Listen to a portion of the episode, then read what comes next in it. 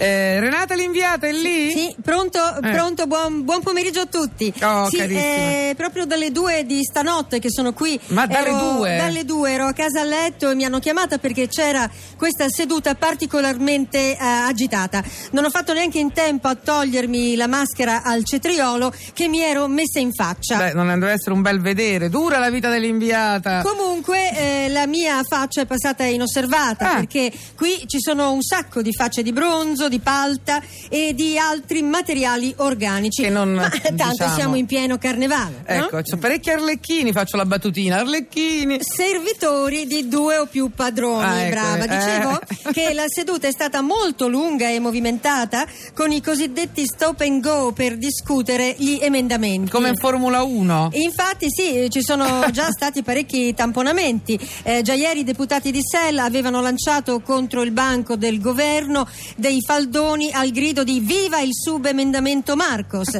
Eh, stanotte invece è stato il momento dei grillini. Alcuni gridavano alla vicepresidente della Camera serva, serva. vabbè, appunto. Altri grillini invece gridavano non serve, non serve e sono stati espulsi dal movimento. Eh, lo fanno, lo fanno spesso questo. Intanto, mentre leghisti e nuovo centro-destra facevano a gavettoni e si asciugavano con vecchi decreti legge, c'erano. Ah, Ma che siamo una scena apocalittica, infernale. Apocalittica, infernale. C'erano frenetiche trattative tra maggioranza e opposizione. Il Ah. PD chiede l'approvazione ad oltranza di tutte le modifiche, comprese le guarnizioni della lavatrice. Ma di chi? Perché dice che in un paese civile non è possibile che la centrifuga duri così tanto. Vabbè, d'altronde, no? Se devono essere riforme, che siano riforme. Adesso non so Certo. sta cosa della lavatrice, non mi è sfuggita. Ma eh, infatti eh, a questo proposito è subito intervenuto Berlusconi Sì. che dopo aver ripetuto per la 182esima volta pappagallescamente che lui è all'opposizione, Sì, l'avevamo capito, l'avevamo credo, capito, ha detto che la centrifuga non era prevista nel programma del patto del Nazareno